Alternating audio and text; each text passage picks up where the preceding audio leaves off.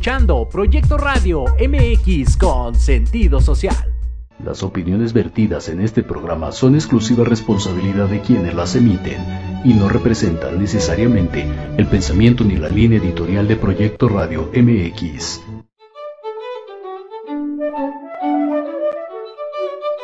Buenos días, les habla el doctor Alberto Jálave. Estás escuchando tu programa Historia en General, donde hablaremos de datos importantes y sucesos trascendentes que serán de mucho interés para todos los que escuchan y vean este programa. Comenzamos.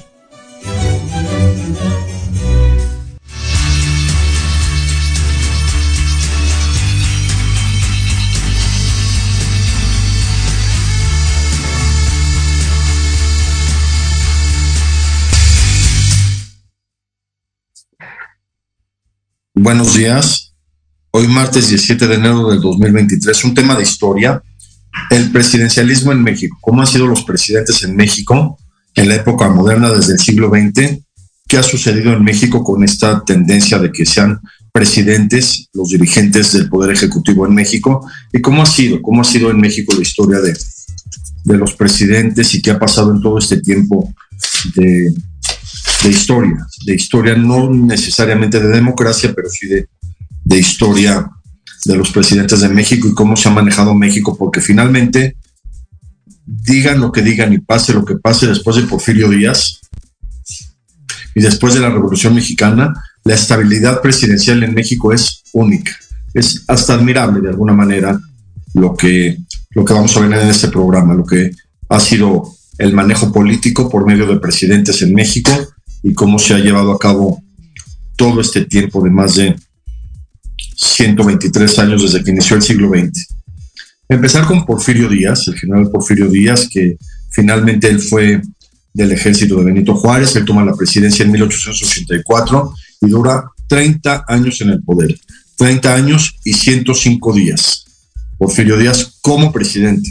Nunca se declaró ni rey, ni monarca, ni dictador, ni emperador. Siempre fue presidente de la República Mexicana, Porfirio Díaz y duró de 1884 a 1911, cuando empieza la Revolución Mexicana, todos sabemos el 20 de noviembre de 1910, llega Madero al Zócalo después de estar en Texas y de firmar algunos acuerdos para cambiar el gobierno, con su lema, que hasta ahora es lema de la nación, sufragio efectivo, no reelección, a pesar de que sí hubo reelección después de, de Madero, Venustiano Carranza tuvo un periodo de, de de presidencia en dos ocasiones, aunque no fue formalmente una reelección, lo vamos a ver ahorita en el programa.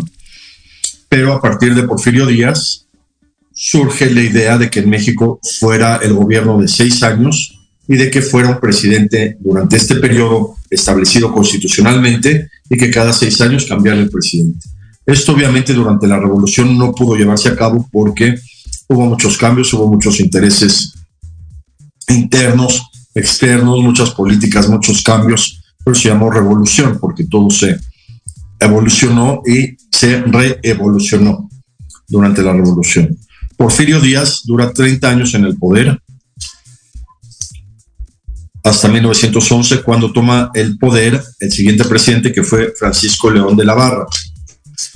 Inmediatamente después de él, Francisco I. Madero fue presidente de México hasta que desafortunadamente lo lo asesinan junto a Pino Suárez, toma el poder por menos de un día Pedro en Paredes y sube al poder Victoriano Huerta, que se considera formalmente traidor a la patria porque él fue el que orquestó el, el asesinato de Madero, Victoriano Huerta. Sube después Francisco Carvajal como presidente, después Eulalio Gutiérrez. Eulalio Gutiérrez es un caso muy, muy interesante porque sube al poder cuando empieza la, la Primera Guerra Mundial en 1914, solo por un año. Después sube Venustiano Carranza de una manera muy impresionante, como un hombre alto, grande, de gran categoría, de gran responsabilidad, impresionantemente inteligente. Redacta las nuevas condiciones de la Constitución Política de los Estados Unidos Mexicanos el 5 de febrero de 1917 para que fuera el mismo 5 de febrero que se promulgó la Constitución de 1857. Después de Venustiano Carranza, Roque González Garza por un año, Francisco Lagos Chávez también por un año, y se vuelve a reelegir Venustiano Carranza hasta que desafortunadamente lo asesinan porque Venustiano Carranza participa en un conflicto internacional al recibir un, telegrama de Alemania que se llamó el telegrama Zimmerman y finalmente ocurre el asesinato de Venustiano Carranza. Adolfo de la Huerta es el siguiente presidente, después Álvaro Obregón, nada más durante cuatro años, de 1920 a 1924, cuando después sube Plutarco Elías Calles. Hay una anécdota que Álvaro Obregón, como superstición, cargaba en la bolsa de su saco las balas con las que asesinaron a Venustiano Carranza. Y después de Plutarco Elías Calles, que también dura cuatro años, sube al poder Emilio Portes Gil, con muchos conflictos existenciales también en esa época, Pascual Ortiz Rubio, Abelardo L. Rodríguez y hasta por fin en 1934, cuando se estabiliza el país, terminan los conflictos políticos, terminan las guerras de los cristeros que hasta ahora no se entienden que fueron guerras por intereses religiosos inentendibles hasta esta época, durante la época de Plutarco Elias Calles y Emilio Portes Gil, y finalmente sube al poder Lázaro Cárdenas de Río en 1934 y a partir de 1934 surge formalmente el presidencialismo en México, como tanto se organizó, como tanto se preparó y como tanto se soñó, que fuera un presidente cada seis años, que fuera sufragio efectivo no reelección, que ningún presidente se pudiera reelegir, y así ha sucedido desde Lázaro Cárdenas, desde 1934. Todos los presidentes desde él hasta el actual, hasta el presidente Andrés Manuel López Obrador, bueno, hasta el presidente Enrique Peña Nieto, todos han sido presidentes que han durado un sexenio, seis años, todos han sido presidentes que han sido electos democráticamente y todos han sido presidentes que han cumplido con el mandato constitucional y revolucionario de cumplir seis años durante su gobierno. Eso es lo que quiero analizar en este programa sobre el presidencialismo. ¿Cómo es tan increíble en México que se logró este plan político de tan alto nivel. Todos los presidentes, les digo, desde Lázaro Cárdenas hasta Enrique Peña Nieto, han cumplido este proceso sexenal de durar seis años en el gobierno y de que terminando los seis años se cambie totalmente de presidente, totalmente de política, totalmente de, de gabinete, totalmente cada seis años se cambia México. Y eso ha sido siempre desde 1934 con Lázaro Cárdenas del Río. El general Lázaro Cárdenas del Río, cuando terminó, estaba plena Segunda Guerra Mundial, en 1940 terminó y sube al poder Manuel Ávila Camacho. Y Lázaro Cárdenas del Río quería seguir participando ¿eh? como político, pero la misma tendencia de México lo hizo que él se tuviera que ir a su casa y no participar. Incluso hay este, datos fidedignos de que Lázaro Cárdenas quería participar en la Revolución Cubana con Fidel Castro y el Che Guevara, pero no, le dijeron que que México no podía intervenir en cuestiones internacionales y se abstuvo totalmente Lázaro Cárdenas de, de participar en la Revolución Cubana.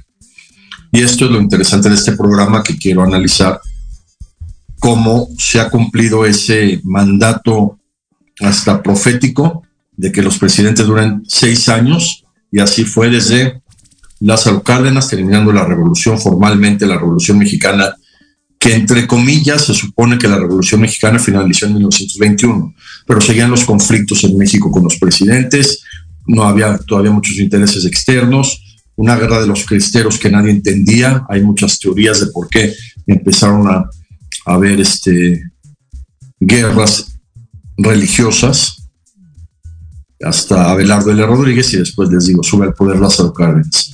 Hablar un poco de este gran nombre, Lázaro Cárdenas del Río, un hombre impresionantemente inteligente, un hombre muy estudioso, un hombre con mucha capacidad intelectual.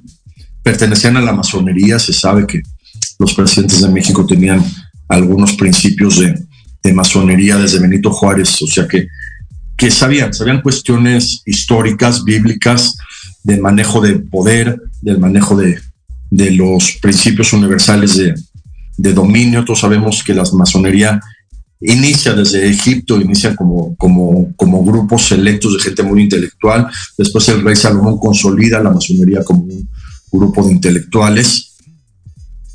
Y esto es lo que le ayuda muchísimo a los presidentes de México a tener mucha capacidad de organización, mucha capacidad de, de reconocimiento del poder y de manejo del poder.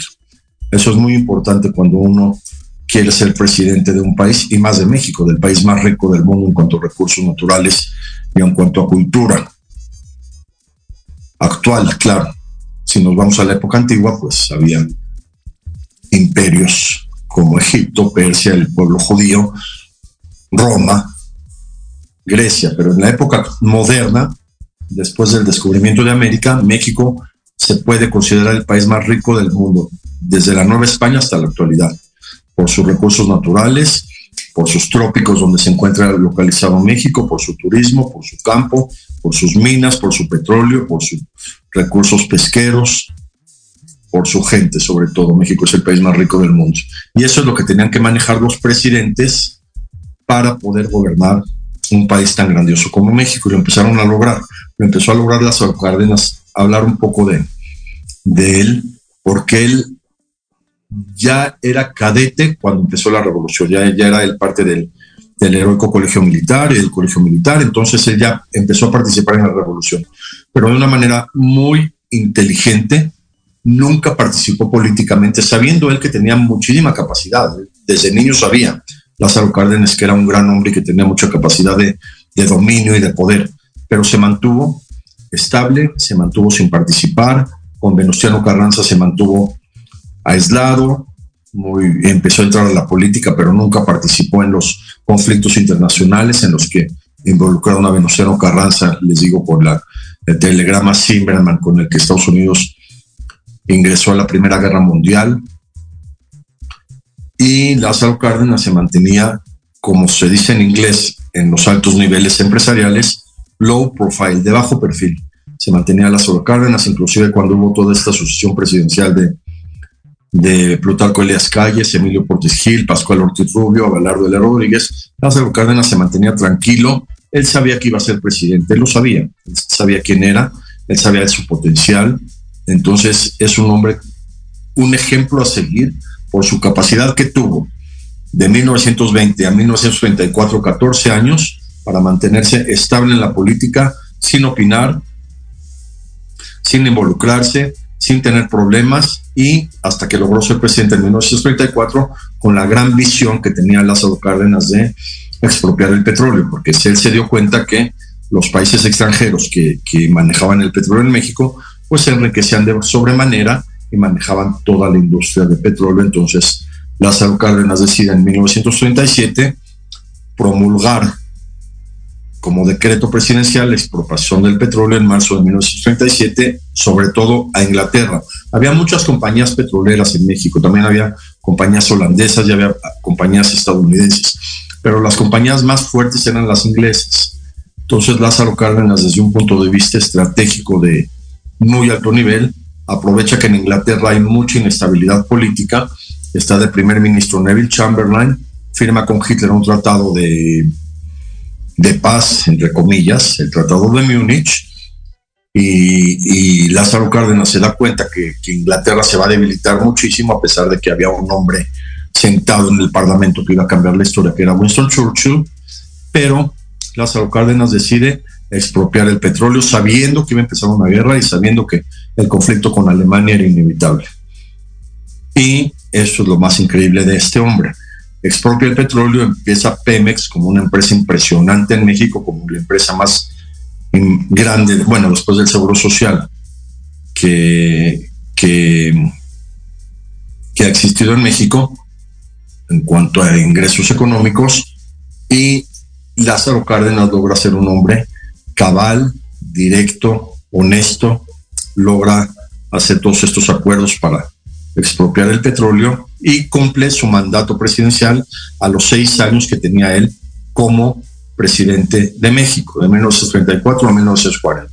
Deja el poder en 1940 y sube el gran Manuel Ávila Camacho, general todavía Manuel Ávila Camacho del ejército, y él gobierna de 1940 a 1946 de una manera impresionante.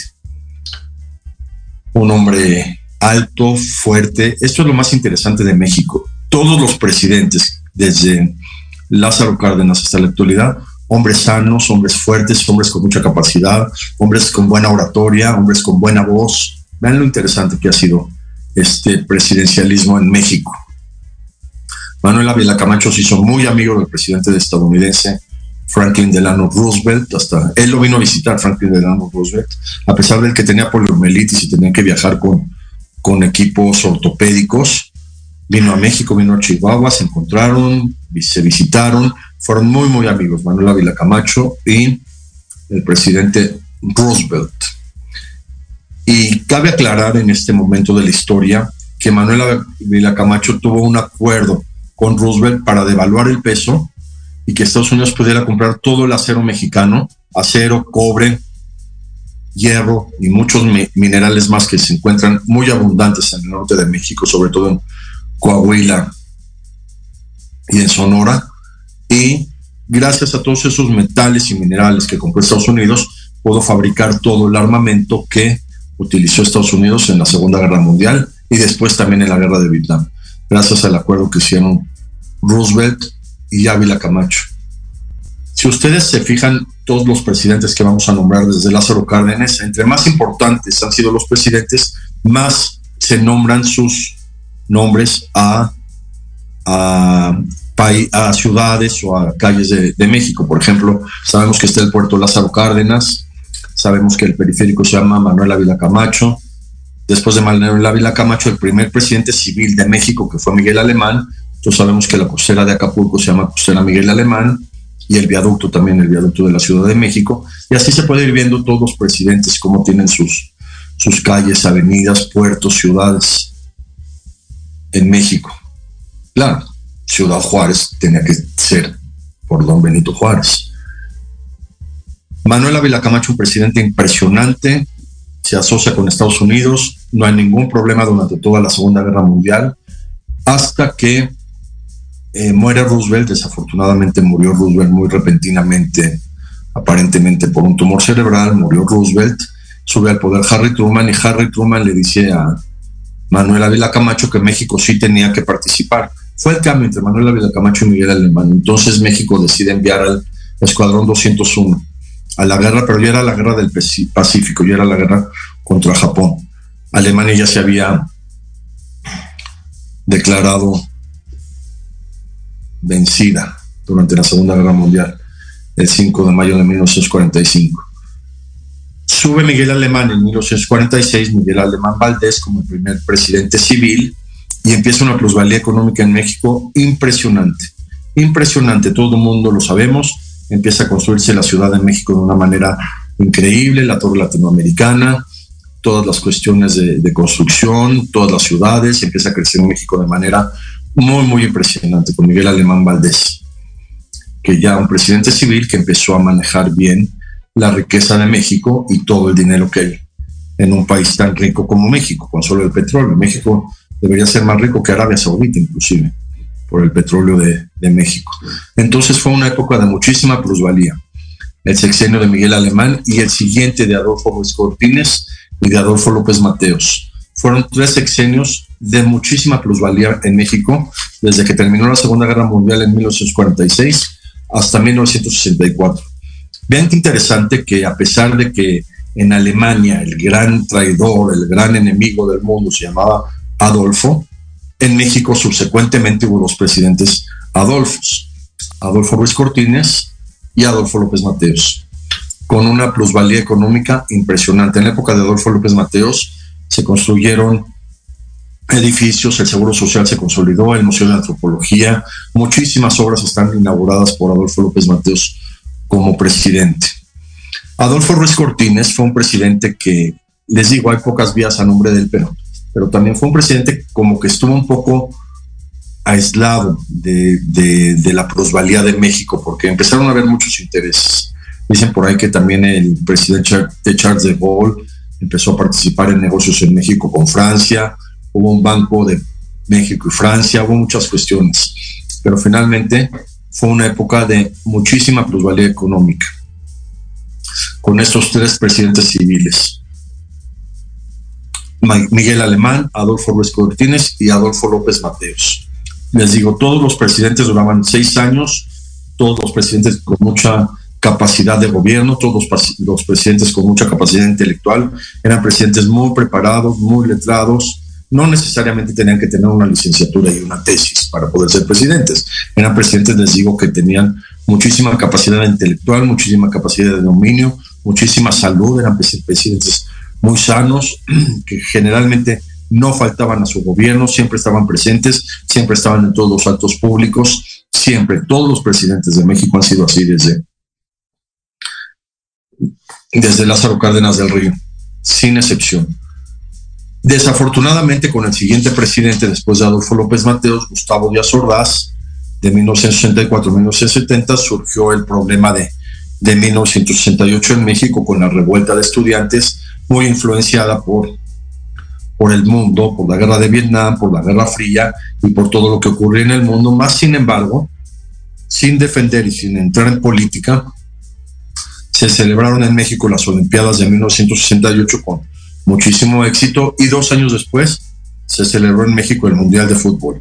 A pesar de los problemas políticos que hubo en México, el presidente Gustavo Díaz Ordaz se mantuvo firme y se realizaron estos dos eventos mundiales en México. En 1970, ya siendo presidente, Luis Echeverría Álvarez, de 1970 a 1976 todo este periodo de presidencialismo en México hay que entenderlo, que aunque había problemas mundiales, había muchos problemas, comenzaron las devaluaciones, luego Luis Echeverría las devaluaciones del peso, comenzaron los bancos a tener problemas, abusividades de los bancos en inversiones, en hipotecas, las casas de bolsa empezaron a renacer a pesar de lo de Wall Street en 1929 y hubo mucha competencia económica en el mundo en general y hubo mucho des, ¿cómo se podría decir que no se iba? Fue muchos fraudes económicos en todo el mundo, no solo en México. Y claro, eso repercutía también con los presidentes de México, tanto Echeverría como López Portillo, donde hubo devaluaciones, el mismo presidente López Portillo, al final de su gobierno, hasta lloró. Lágrimas reales por el, el fraude económico que surgió en México en 1982. Y él tomó como decisión nacionalizar los bancos. De lo que vamos a hablar, quiero hablar de esto como parte del presidencialismo más adelante en este programa de, de los presidentes de México, desde Lázaro Cárdenas hasta la actualidad. Y esto lo, lo, lo retomo, han sido presidentes que duran los seis años, hombres sanos, hombres fuertes, hombres cabales, hombres con mucha capacidad intelectual, hombres con mucha capacidad de decisión, todos, todos. Por eso México, de alguna manera, ante el mundo se ha mantenido estable, independientemente de los problemas internos que hay en México y de todo lo que ha existido en el mundo. México se ha mantenido estable durante todo este tiempo de, de casi 70 años, no más, desde 1934 hasta ahorita de, presidentes que han cumplido con su mandato presidencial de seis años. Todos, todos los presidentes han durado los seis años y todo en México se ha mantenido igual, gracias a esa visión de Francisco y Madero y gracias a la constitución política de los Estados Unidos mexicanos que establece que así debe ser el presidencialismo en México. Entonces, esta época después de la Segunda Guerra Mundial de plusvalía económica impresionante con estos tres presidentes, Miguel Alemán Valdés, Adolfo Martínez y Adolfo López Monteros. Esa plusvalía se continuó con el presidente Gustavo Díaz Ordaz y desafortunadamente con él ocurre el conflicto de 1968 en México. Después surge un hombre muy, muy interesante como presidente, Luis Echeverría Álvarez, que empieza a gobernar en 1970. Y, y ese año que fue el Mundial de México donde ganó Brasil gracias a Pelé.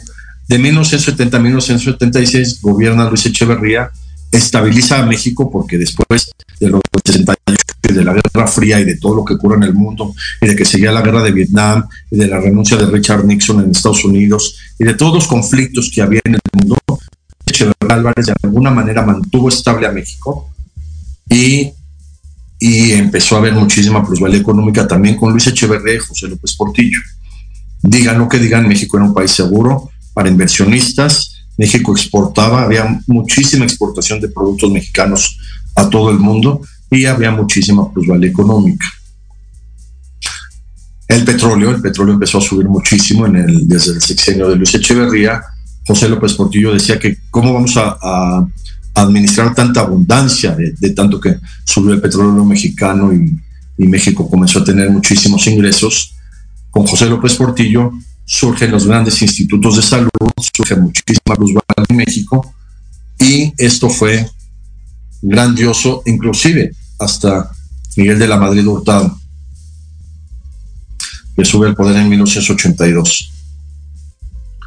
Que, que voy a hablar qué, qué pasó en esa época con México y por qué todo se desajustó, con una teoría muy interesante que quiero comentar en este programa de, de historia. ¿Por qué si México tenía tanta plusvalía? ¿Por qué si en México había presidentes con tanta capacidad, independientemente de las maneras de elegirse o de destaparse, o como dijeron en México, eran hombres cabales, eran hombres con muchísima autoridad, eran hombres muy respetados, ustedes lo pueden ver, los presidentes de México siempre fueron respetados por todos los países del mundo, siempre fueron reconocidos, siempre fueron muy honrados, todos, hasta la actualidad.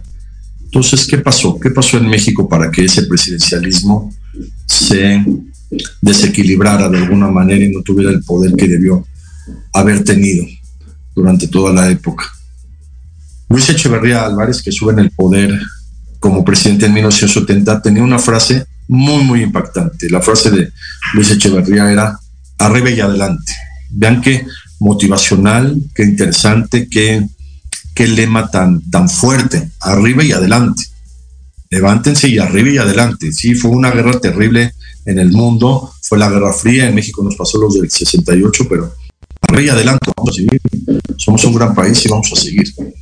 Decía Luis Echeverría Álvarez, yo tuve oportunidad de saludarlo en alguna ocasión, que lo, que lo pude conocer. Le di la mano y le dije, señor presidente Luis Echeverría, mi papá lo admiraba mucho por su frase arriba y adelante.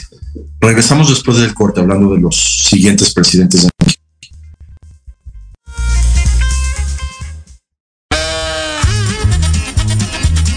Oye, oye, ¿a dónde vas? ¿Quién, yo?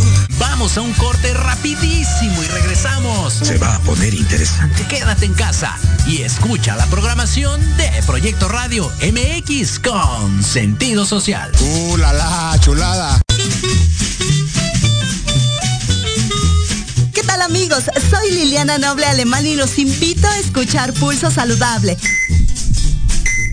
donde juntos aprenderemos cómo cuidar nuestra salud. A través de www.proyectoradiomx.com con sentido social. Todos los martes de 3 a 4 de la tarde. Síguenos en YouTube y Facebook. Aparecemos como Pulso Saludable.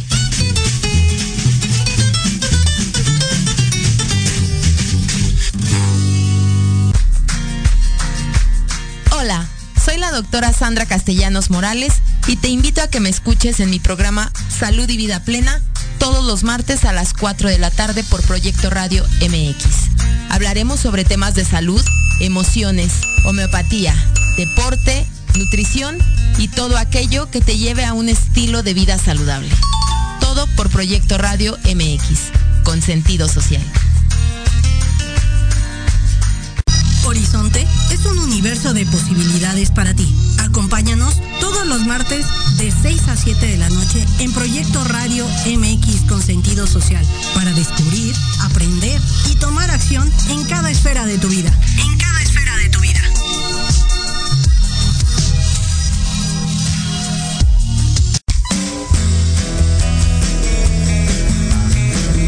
Gustaría que tus hijos fueran adultos exitosos? ¿O qué tal tener una mejor relación con ellos? Todos necesitamos un apoyo de vez en cuando, ¿no crees? Soy Ana Trulín, subdirectora del Instituto OFI. Acompáñame todos los martes de 7 a 8 de la noche en De la mano con tus hijos y descubre cómo relacionarte con ellos desde el corazón. Por proyectoradiomx.com con sentido social.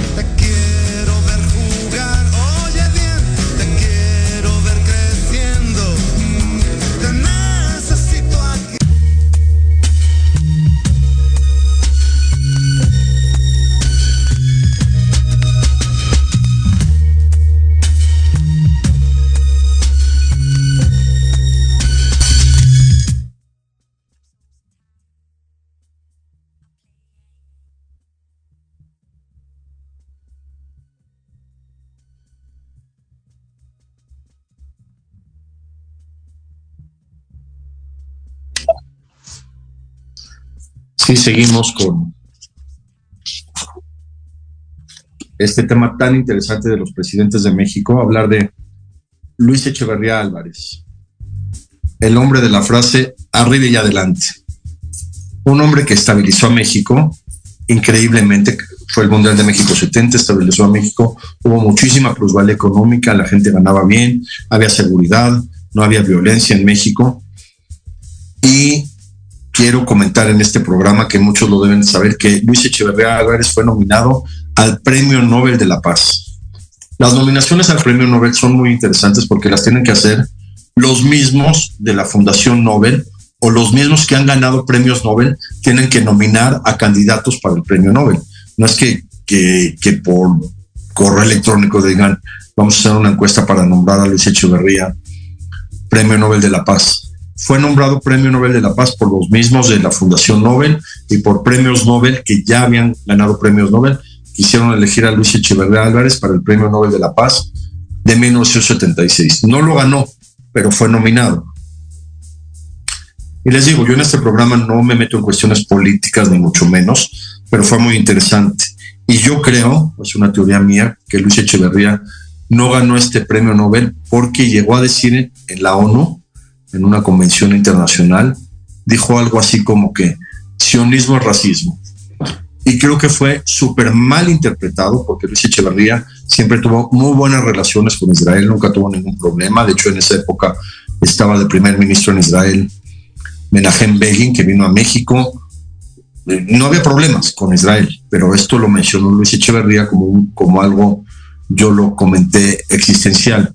Dijo sionismo racismo, y eso pues le cayó encima un balde de agua fría terrible a Luis Echeverría. A pesar que les digo que fue nominado a Premio Nobel de la Paz, el expresidente de México. Luis Echeverría Álvarez con su frase arriba y adelante, muy motivante, de muy alto nivel. Yo siempre, yo se lo dije cuando lo conocía a Luis Echeverría por el año 2010. Le dije, su frase es del calibre de la frase de Churchill, sangre, sudor y lágrimas. La frase con la que Churchill ganó la guerra, así era la frase de ese calibre de Luis Echeverría, arriba y adelante. Después siguió de presidente en México de 1976 a 1982 José López Portillo y Pacheco López Portillo, apellido compuesto, ¿no? Porque también era López Portillo y Pacheco. Un hombre muy interesante, contrató de jefe de la Policía General Arturo Durazo, y en México había una seguridad impresionante con el jefe de la policía de la Ciudad de México, Arturo Durazo, que inclusive ganó un premio de la, de la Suprema Corte de Justicia de, de Equidad, algo lo pueden buscar de, de Durazo el jefe de la policía de la Ciudad de México durante la época de José López Portillo. Fue tan impresionante la, seguridad que había en México, en México, que empezaron, a crecer grandes industrias en la Ciudad de México. Pues sabemos que una cervecera que estaba en Ejército Nacional, una chocolatería, grandes fábricas, grandes negocios. El centro de la Ciudad de México era increíble, se podía caminar a las 11 de la noche con toda la seguridad del mundo, las tiendas abiertas. Fue una época de muchísima plusvalía con José López Portillo. Nadie sabe qué pasó, hubo un, fraude, él mismo lo dijo, ya, ya, ya hubo un fraude en México, se disparó el dólar, se duplicó, estaba en 12.50, se duplicó a 25, todo el país se devaluó, todo hubo un problema, hubo un desfalco terrible en México, el petróleo empezó a, a manejarse de una manera muy, muy rara en la época de José López Portillo y finalmente terminó su sexenio llorando porque lloró, fueron lágrimas reales y diciendo no nos queda de otra más que nacionalizar la banca en 1982. Mi papá decía que eso era muy positivo, porque finalmente si se nacionaliza la banca, todos los trabajadores de la banca, de los bancos de todo México van a ser servidores públicos, iban a ganar mucho más, iban a tener mucho más prestaciones, iban a tener mucho mejores jubilaciones, iba a ser un banco con muchísimo mejor calidad porque era un banco del gobierno. Todos los bancos sabíamos que iban a ser del gobierno y que el gobierno los iba a administrar. Mi papá lo decía, van a ganar mucho más los trabajadores de los bancos y los bancos van a tener muchísimo más calidad, pero no, no fue así. La nacionalización de, la, de los bancos no fue el sueño que tuvo José López Portillo. Finalmente los bancos se tuvieron que volver a ser privados, se tuvieron que, vender a bancos extranjeros para que los administraran. Todos sabemos que más del 90% de los bancos en México son extranjeros y eso sucedió. El sueño de José López Portillo de nacionalizar la banca y de que el gobierno administrara los bancos no, no se hizo realidad. Pero surge después un hombre impresionante, Miguel de la Madre de Hurtado, que hasta mi abuela decía que hombre tan guapo, muy, muy de mucho porte, el señor Miguel de la Madrid.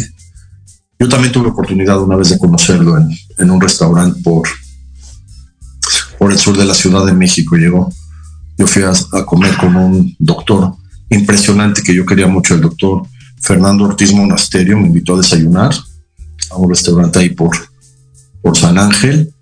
Y llegó el presidente Miguel de la Madre, ya, ya tenía oxígeno, él usaba ya oxígeno suplementario, pero como lo saludó al doctor Ortiz Monasterio, yo tuve oportunidad también de saludar al presidente Miguel de la Madrid. Llega en 1982 con muchísimo porte, con muchísimas ganas de sacar adelante a México, programan el Mundial México 86 de una manera increíble, a pesar de que 16 años antes ya había sido el Mundial en México, creo que ha sido el único país que tiene dos mundiales tan seguidos, pero casualmente, y la naturaleza y los estragos de, de las placas tectónicas o lo que haya sucedido, hubo un temblor, todos sabemos, en 1985. 19 de septiembre se cayeron muchos edificios, hubo un caos terrible, se cayeron edificios en Tlatelolco, vino el cantante Plácido Domingo, el, una de las joyas más grandes que tenemos en México, vino a, a rescatar a su familia porque estaban en el edificio de Tlatelolco que se cayó y esto cayó la moral de México, pero terrible, yo siempre lo he dicho, el temblor del 85 acabó con la moral de México, con la moral de Miguel de la Madrid. Un hombre con muchísimo porte, un hombre muy reconocido, un hombre súper fino, un hombre con todas las características de ser el presidente del país más rico del mundo. Pero desafortunadamente llegó el temblor de la Ciudad de México y todo se, se desmoralizó. Yo es la teoría que tengo, que México estaba a punto de ser potencia mundial en el 86 con el Mundial y el temblor pues no, no dejó a México. De todos modos, se festejó el Mundial México 86, se hizo la ola, Maradona metió su, su famoso gol y se logró que México surgiera como uno de los países más, más importantes en fútbol a nivel mundial. Dicen que, que, que, uno de los ambientes más impresionantes de los mundiales ha sido el de México 86. Termina Miguel de la Madrid en 1988 y sube el presidente Carlos Salinas de Gortari. Un hombre también muy inteligente, digan lo que digan. Todos los presidentes de México han sido personas muy preparadas, muy inteligentes, con muchísima capacidad de decisión, con principios, les digo, masónicos, con principios universales de, de gobierno y de manejo de masas. Carlos Salinas de Gortari estabiliza al país, pero se ve en la necesidad de firmar el Tratado de Libre Comercio con Estados Unidos, que ya era una necesidad impuesta por un actor de Hollywood que fue presidente, Ronald Reagan, quizá uno de los presidentes más agradables en la historia de la humanidad, Ronald Reagan. Lo veía uno y decía, qué buena onda de persona. ¿eh? Pues claro, era actor de Hollywood, era galán de Hollywood, galán de Hollywood, pues fue un gran presidente de Estados Unidos. Pero presionó mucho para que se tuviera que firmar el, Tratado de Libre Comercio con Carlos Salinas de Gortari. Pero digan lo que digan, México se mantenía estable, empezó a devaluarse el peso, quién sabe por qué, muchísimo, muchísimo se devaluó el peso hasta que le tuvieron que quitar tres ceros, pero fue México, seguía con esa tendencia del presidencialismo, de hombres que dirigían bien al país, de hombres con muchísima capacidad, de hombres muy seguros de sí mismos, de hombres saludables, de hombres con muchísima capacidad, como lo han sido todos los presidentes de México desde Lázaro Cárdenas. Sube Salinas de Gortari como presidente, empieza el Tratado de Libre Comercio, empiezan las devaluaciones del peso, que nadie entiende por qué, y empiezan los abusos económicos. Yo supe, por ejemplo, de un señor que llegó a León, Guanajuato, a comprar 3 millones de pares de zapatos, toda la producción de zapatos, porque ese día subió el dólar, se duplicó el dólar, pero él lo compró al precio actual en pesos, entonces todo lo duplicó al subir el dólar.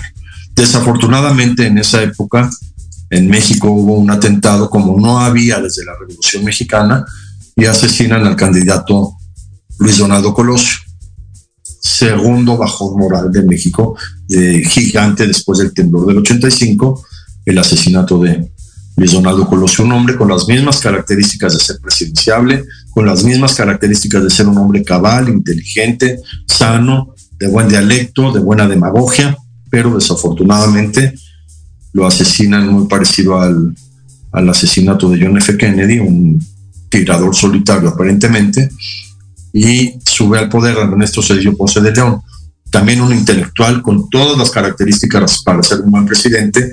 Todo el sistema de presidencialismo en México lo siguió teniendo Ernesto Cedillo de una manera muy, muy interesante y muy segura. Todos lo podemos ver en las, notas, en todo. Ernesto Cedillo, a pesar de que subió como un presidente emergente por el asesinato del candidato presidencial, pues logró un, un buen sexenio desde un punto de vista social. Y lo más interesante de, este presidente de Ernesto Cedillo, que termina empezando el siglo, en el 2000. Y surge como presidente un hombre con las mismas características presidenciables que fue Vicente Fox, un hombre inteligente, un hombre con muchísima capacidad, un hombre con esas características, les digo, de los presidentes de México, sube al poder en el año 2000 y llama la atención de que con todas las características que tenía para ser un muy buen presidente, el cambio de partido no lo benefició mucho, porque todos sabemos que, que cuando son partidos que nunca han tenido el poder y llegan al poder, pues no lo saben manejar, es normal, eso es normal en todos los, países, eso es normal en, toda la política, en toda la historia. Pero Vicente Fox, dos cosas que me gustaron mucho de él como persona, sin hablar de política, es que tenía una frase impresionante de una sola palabra, hoy. Esa era la frase de Vicente Fox, hoy.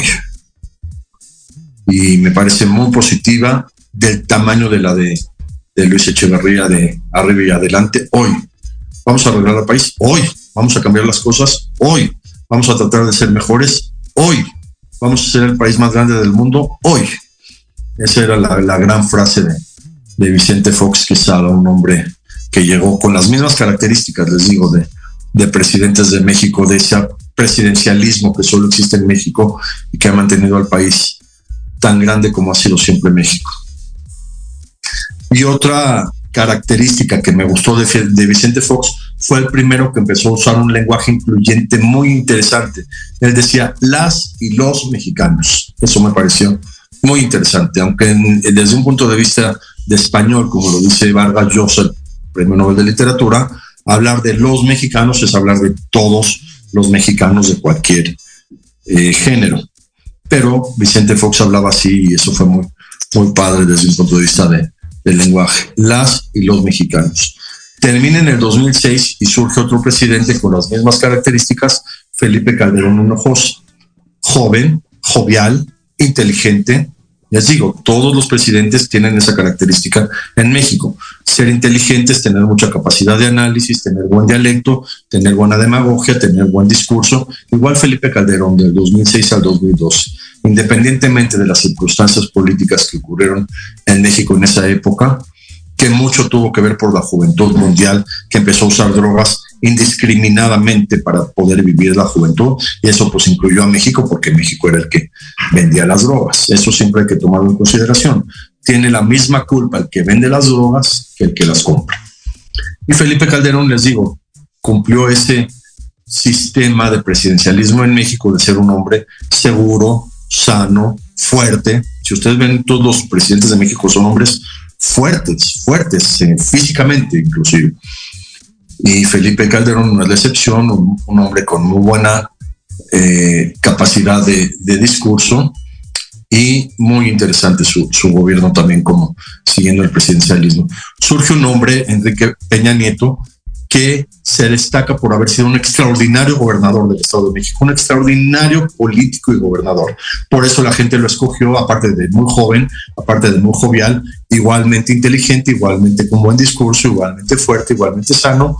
Enrique Peña Nieto del 2012 al 2018 cumple estas mismas características del presidencialismo en México, de ser hombres con esa capacidad. Y finalmente tenemos ahora al presidente Andrés Manuel López Obrador, con las mismas características desde el 2018 de un hombre fuerte, un hombre sano, un hombre tenaz. Eso es lo más admirable de Andrés Manuel López Obrador como persona.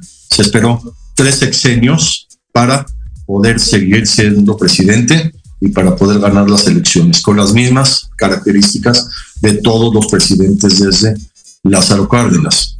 Hombres fuertes, hombres inteligentes, hombres con muchísima capacidad de, de, oratoria, pero lo más importante de todos los presidentes de México, que han sido desde Lázaro Cárdenas hasta Andrés Manuel López Obrador, presidentes con mucho control interno, personas con mucho control personal.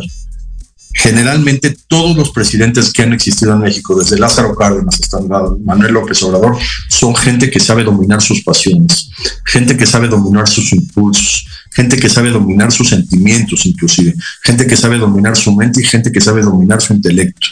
Todos ellos, desde Lázaro Cárdenas hasta Andrés Manuel López Obrador, todos, que son, bueno, ya no los conté porque hice nada más la lista de los presidentes, pero eso es lo más importante de los presidentes que han gobernado el país más rico del mundo, desde Lázaro Cárdenas. Se saben controlar, saben controlar sus impulsos y saben controlar sus pasiones. Véanlo, todos los días, todos los días, a pesar de todos los inconvenientes, a pesar de todos los problemas, a pesar de todas las piedras que les echan, a pesar de todo lo que han vivido todos estos presidentes. Imagínense Lázaro Cárdenas y Manuel Abela Camacho. Están en, al, pegaditos a Estados Unidos durante la Segunda Guerra Mundial y sin saber qué hacer y solo vendiendo materiales para la construcción de, del ejército americano que ganaron la guerra y esperar. Y luego dicen, bueno, tienes que participar y mandan el Escuadrón 201 con toda la cabalidad del mundo. Manuel Abel Camacho se mantuvo estable. Y aparte fueron héroes, los 25 pilotos del Escuadrón 201. Yo tuve oportunidad de conocer a dos de ellos en persona. Y impresionante, impresionante la capacidad de todos los presidentes de México, les digo, desde Lázaro Cárdenas hasta Andrés Manuel López Obrador.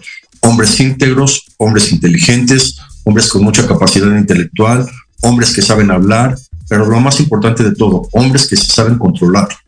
Y eso es muy importante para manejar al mundo y para dominar al mundo desde México, porque aunque no lo crean, desde México se han dominado muchísimas cuestiones mundiales del, de la historia, desde Napoleón Bonaparte. Digan lo que digan, Napoleón Bonaparte invadió España y por eso fue la independencia de México. Desde la Nueva España, desde la Nueva España México dominaba todo el tráfico de oro de, de América, Europa y Asia. Y, y, después de la independencia de México, gracias a Morelos, inspiró a Bolívar. y el gran general de la historia, José María Morelos. Y después este tema de hoy de los presidentes, hombres con muchísima capacidad intelectual, hombres con muchísima capacidad de control. Nunca he visto un presidente de México, desde Lázaro Cárdenas hasta Andrés Manuel Obrador, que tengan ni siquiera, ni siquiera la probabilidad de perder un día los cabales o de, o de enojarse o de... No, son hombres que tienen muy, muy consciente lo que significa ser presidente, lo llevan en el alma, lo llevan en su ser, lo llevan en su inconsciente, lo llevan por dentro ser presidentes de México, que no es fácil, ¿eh? Yo siempre les he dicho, es más difícil ser presidente de México que presidente de Estados Unidos. Es más difícil ser presidente de México que presidente de Israel. Es más difícil ser presidente de México que presidente de Rusia. Lo digo yo, lo digo en mi programa como parte de mi libre pensamiento, porque México, como lo dijeron los aztecas, es el ombligo de la luna.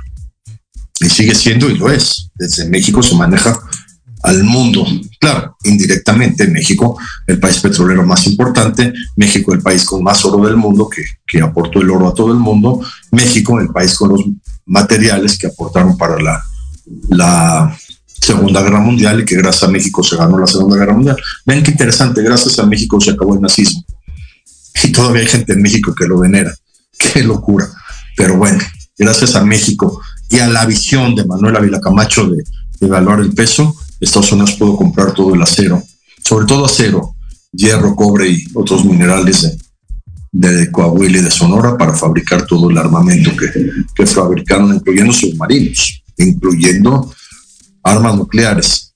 Un dato interesante, nada más como, como dato curioso, también el cianuro que utilizaron los alemanes, el cianuro, para, para intoxicarse y terminar con su vida muchos líderes nazis, era producido en México, en Veracruz, en una zona donde se obtiene el, los materiales básicos para hacer cianuro.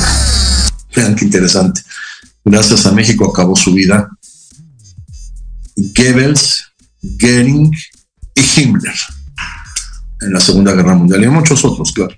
Y hasta el mismo Hitler parece que también se, se había mordido una cápsula de cianuro antes de, dispararse el 30 de abril de 1945. Ese es México, esos son los presidentes de México.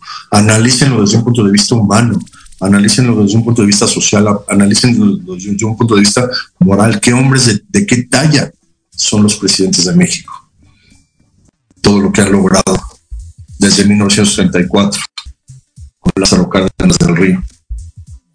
Y ese es el presidencialismo en México que debemos de reconocer, que debemos estar orgullosos y que lo vivimos todos los que hemos nacido en este país y todos los que hemos vivido en este país todo este tiempo. Presidentes que se han mantenido estables, contra todo y contra todos. Y eso es admirable, admirable para México y admirable para este programa de Proyecto Radio MX. El próximo lunes, el programa de las notas que no se notan, notas de la semana, muy interesante. Y el próximo martes quiero invitar a un, un amigo que, que es apasionado de la historia. A ver si, si puede venir. Si no, voy a dar algún tema de historia, pero lo voy a invitar y a ver si hablamos de, de historia en general con él. Un hombre impresionantemente inteligente. A ver si se convence de venir. Muchas gracias. Nos vemos el próximo lunes.